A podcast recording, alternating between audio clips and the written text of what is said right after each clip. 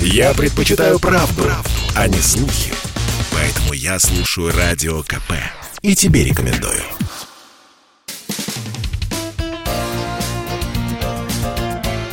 Говорит полковник. Нет вопроса, на который не знает ответа Виктор Баранец.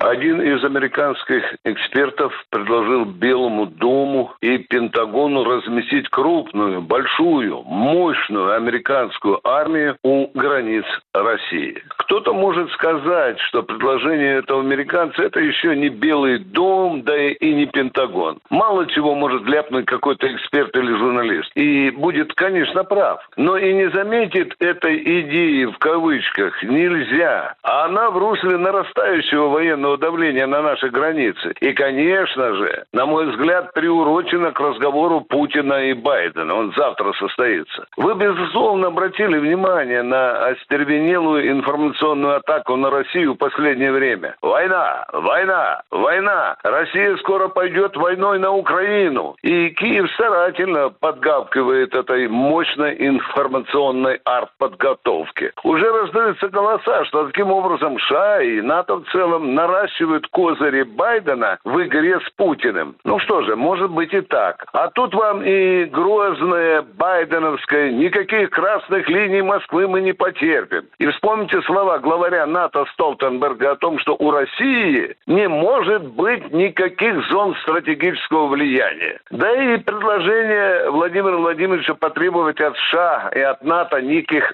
гарантии дальнейшего непродвижения на восток все-таки ход дискуссионный, да и слабенький. Байден скажет, да, мы можем предоставить такие гарантии, но при условии, что вы вернете Украине Крым и Донбасс, Германии Калининградскую область, Курилы, Японии, а Северный морской путь будет общим. Ну и как вам такое? Типа баш на баш. А в ответ бы я сказал Байдену, вы пришли к нашим границам, это факт, и вынуждаете нас сделать ответный, почти зеркальный ответ. Ход. Мы разместим свои военные базы, сухопутные, морские, авиационные в Венесуэле, на Кубе, в Никарагуа.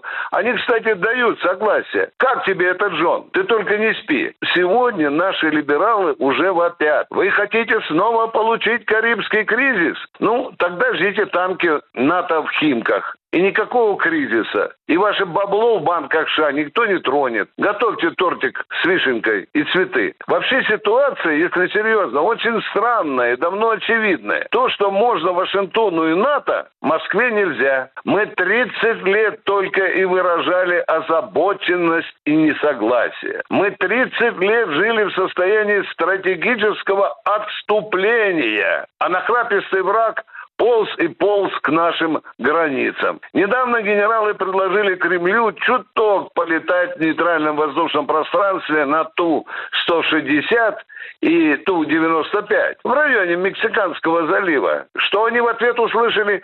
Нельзя нагнетать. Зачем обострять? Стальные зубы Сталина и Громыка мы заменили на пластилиновые. Пришло время, возможно, поменять челюсти. Я образно говорю. Виктор Баранец, радио «Комсомольская правда», Москва. Говорит полковник.